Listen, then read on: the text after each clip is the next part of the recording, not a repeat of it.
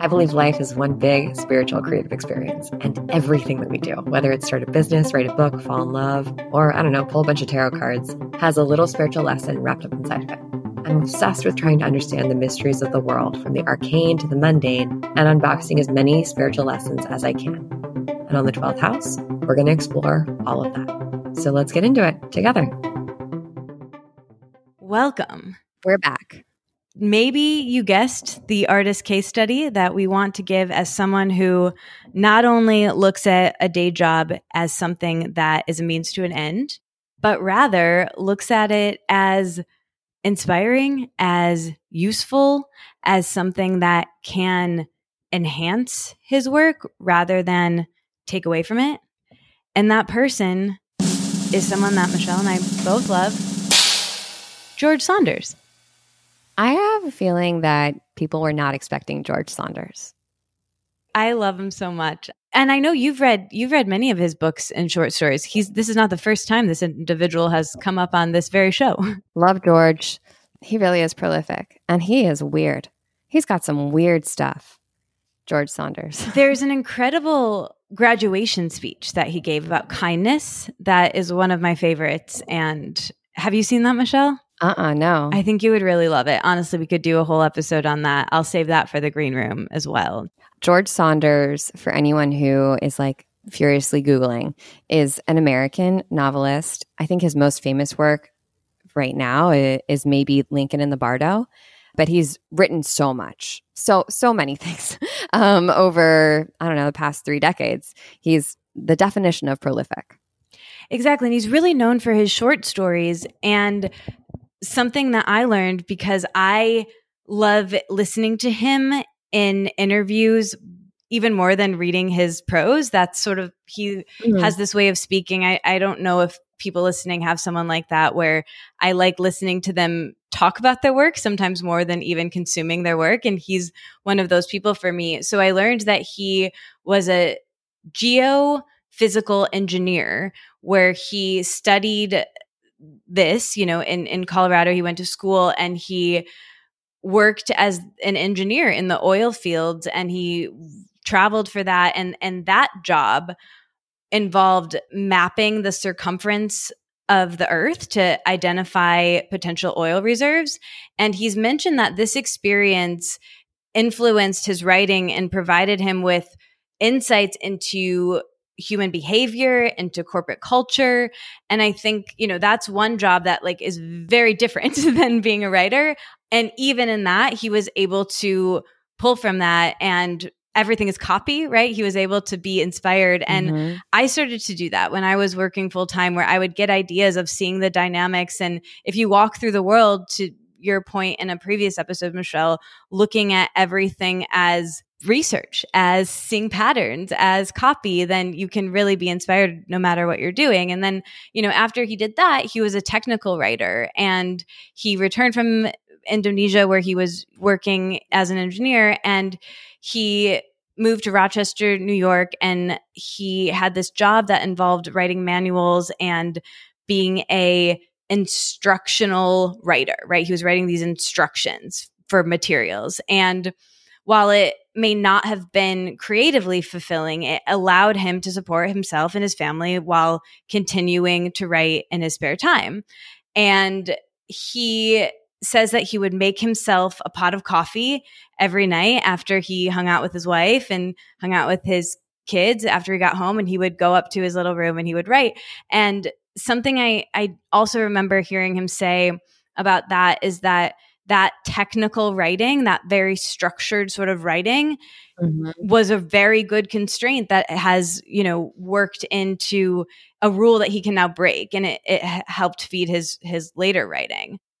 Yeah, technical writing is so like it reminds me of Heming the way Hemingway writes. Like you have to be so measured with your words and be precise and particular and direct. And it's such a good exercise, especially if you are like a sort of lugubrious writer, flowery writer, to just ha- get to the point, man. And I don't know, it kind of reminds me of like if you're used to moving your body in a certain way in a repetitive fashion. Also, let's put a, a note in repetition, but it, you're used to like, let's say walking a certain way or pulling a lever. It feels so good to move in any other way but that. I can just picture like the creativity sort of blossoming out of him because he doesn't have to write, you know, step one, step two, step two A, step two B. Uh, just and it, like Lincoln in the Bardo is a really good example. That book uh, is it, it is not an instruction manual. I'll tell you that right now. There's no, there's absolutely nothing linear about it. Like the way it is on the page, there's nothing linear about it. Um, you have to wonder if if he hadn't spent so much time practicing that linear sort of way of thinking, if he would have had the freedom or the even idea to go nonlinear. You know, exactly, completely. So he also worked as an environmental engineer and he's spoken about the influence of his engineering background on his writing and he often discusses how his experience, you know, working in in that has shaped the way that he thinks about his characters and his stories, which are often darkly humorous and he pulls from these experiences. And having the science background contributes to the precision and the analytical nature of his writing. And, you know, again, while he might not have loved every ounce of these jobs, he didn't think about it exclusively as a means to an end, although it was the way that he supported himself and his family. He acknowledges that it it contributed, it added to his role and the development of his role as a writer and his unique perspective and his storytelling was really informed by these experiences. And his work often explores the themes of consumerism and corporate culture and the human condition as a whole, which, you know, he experienced to, to be able to know. And and one thing I think about him is that he's known for empathy in his characters and he had to experience that i think to really mm-hmm. be able to write as empathetically as he does and i have a quote that that he wrote about this time about imposter syndrome where he says, you know, and this goes back to saying, you know, I'm not a real writer if I do this, but I loved this and I'm just going to read it real quick because I think I think you might like it too so he says, and this was on a podcast, but he says, it occurred to me a few years ago that that's what it is. It's not like you get to the end and you say, I finally did it. I'm a real writer. It's like you're a mountain climber. Your job is just to walk around the world, walking up mountains and come back down. At some point, you go, Yeah, this is what I do. And it feels a certain way when you're starting out, another way when you're almost done, and another way when you're finished. And I'm waiting for the praise or blame, but that's the cycle itself. It actually is really fun, and you can recognize that that's all there is. So I don't know. How does that land with you? That to me is like, that's the type of creator I want to be, where I'm just like, I'm making things because it's fun and it's like interesting to me. And not because I feel like I have to pay some sort of karmic debt, like I'm destined to be a writer, so I have to write this thing. Like I don't want to be tortured by my creative process. It's already torturous enough to create something. I don't need to like make it more dramatic.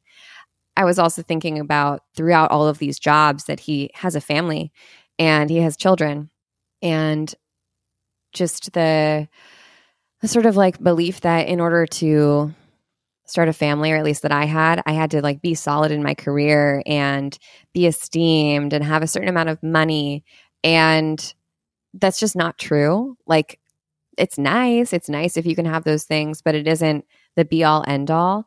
And Lincoln in the Bardo is so it's really like a love story about a family, you know, about a child and his father and grief and he couldn't have written that if he didn't ha- i don't think um, the same way if he didn't have children and if he had waited until he was successful or lauded or on the New York Times bestseller list to quote unquote settle down and take on the responsibilities, you know, of of having a family, I don't think we would have the same work from him.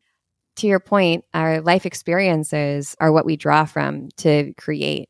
And if you're not living a life that's worth talking about, then like what are you doing? Why are you waiting? Again, that starving artist archetype comes in and tells us it's never, it's not a good time. It's not a good time. We have to wait till things are perfect in order to move forward, in order to publish that thing or, um, I don't know, start that family or um, take that job. But like, it's never a perfect time. And it all just goes into the stew. It goes into the crock pot of like what makes up our life, what makes up our inspiration.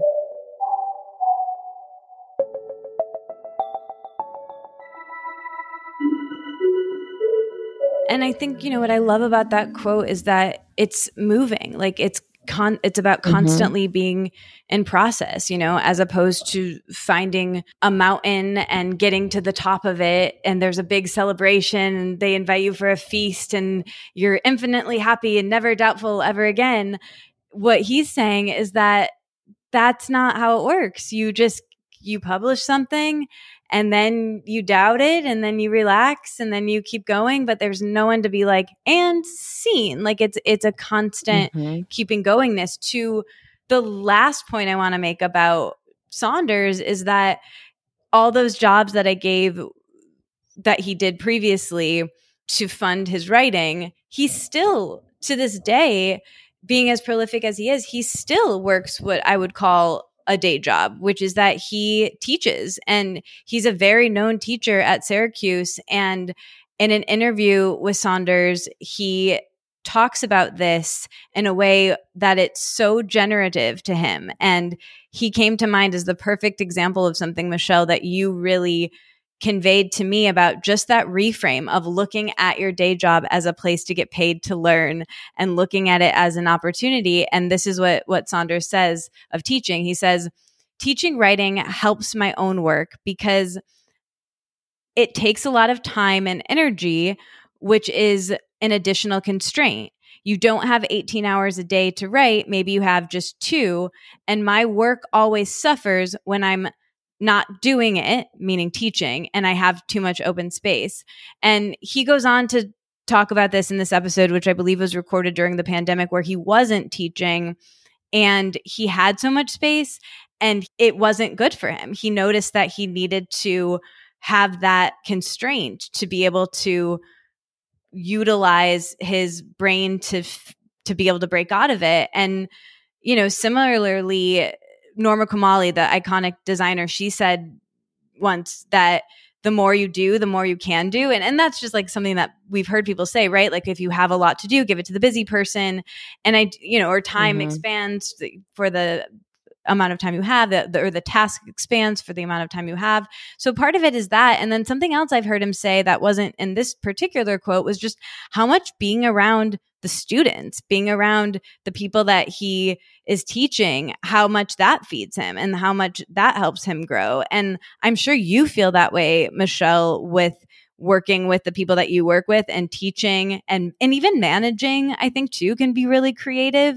And what we were saying before about helping advise people or giving you know i learned so much. It's such a generative relationship for me anytime i'm collaborating in any way with anyone. Has that been your experience Totally. I mean, there are some, of course, there are some relationships or situations where it feels like, oh, it takes so much out of yeah. you because you're, it does, it's not like smooth going. And some classes are harder to teach than others. Like maybe the material is just more challenging or even it comes so naturally to me that for example, when I'm teaching something that comes naturally to me, I really have to stop and think about how do I do this thing?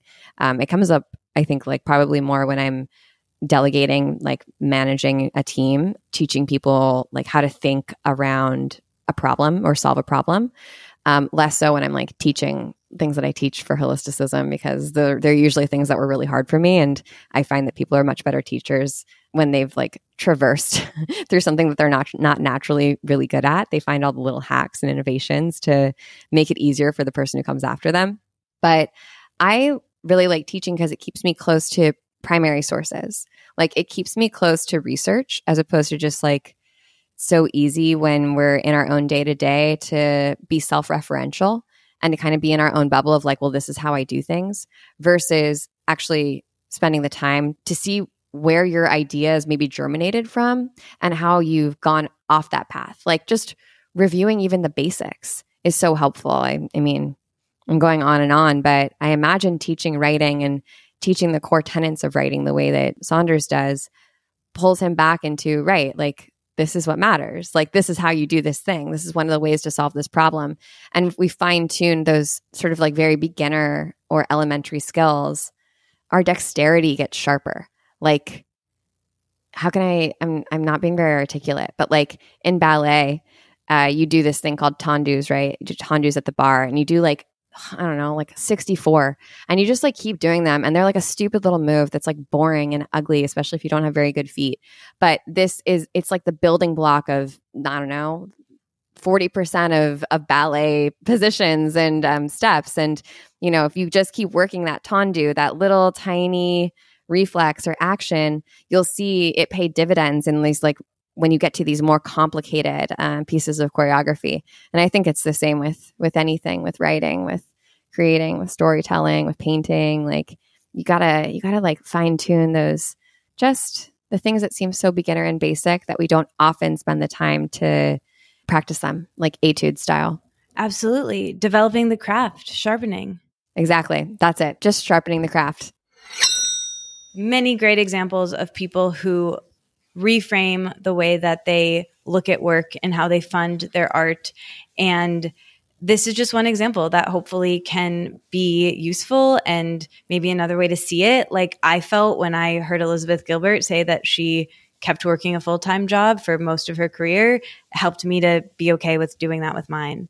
Gosh, there's just so many ways to be a prolific creative person in the world, and it can change. You can decide that you want to be prolific by having a day job and writing at night. Or maybe 10 years later, you decide that that's not for you anymore, and that's okay. It's just like being open to the journey. One door opens the next, as they say in alchemy. Totally. Well, great little case study. George, call us. We'd love to interview you. And our final installment of Killing the Starving Artist comes out this week, next week. Comes out on a Friday. Um, so we'll see you there.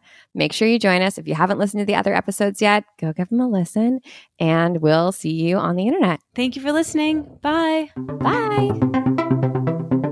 The 12th House is produced by me, Katie Dalebout, with theme music by Nathan McKay and edited by the incredible Softer Sound Studio, who you can find more information about in our show notes.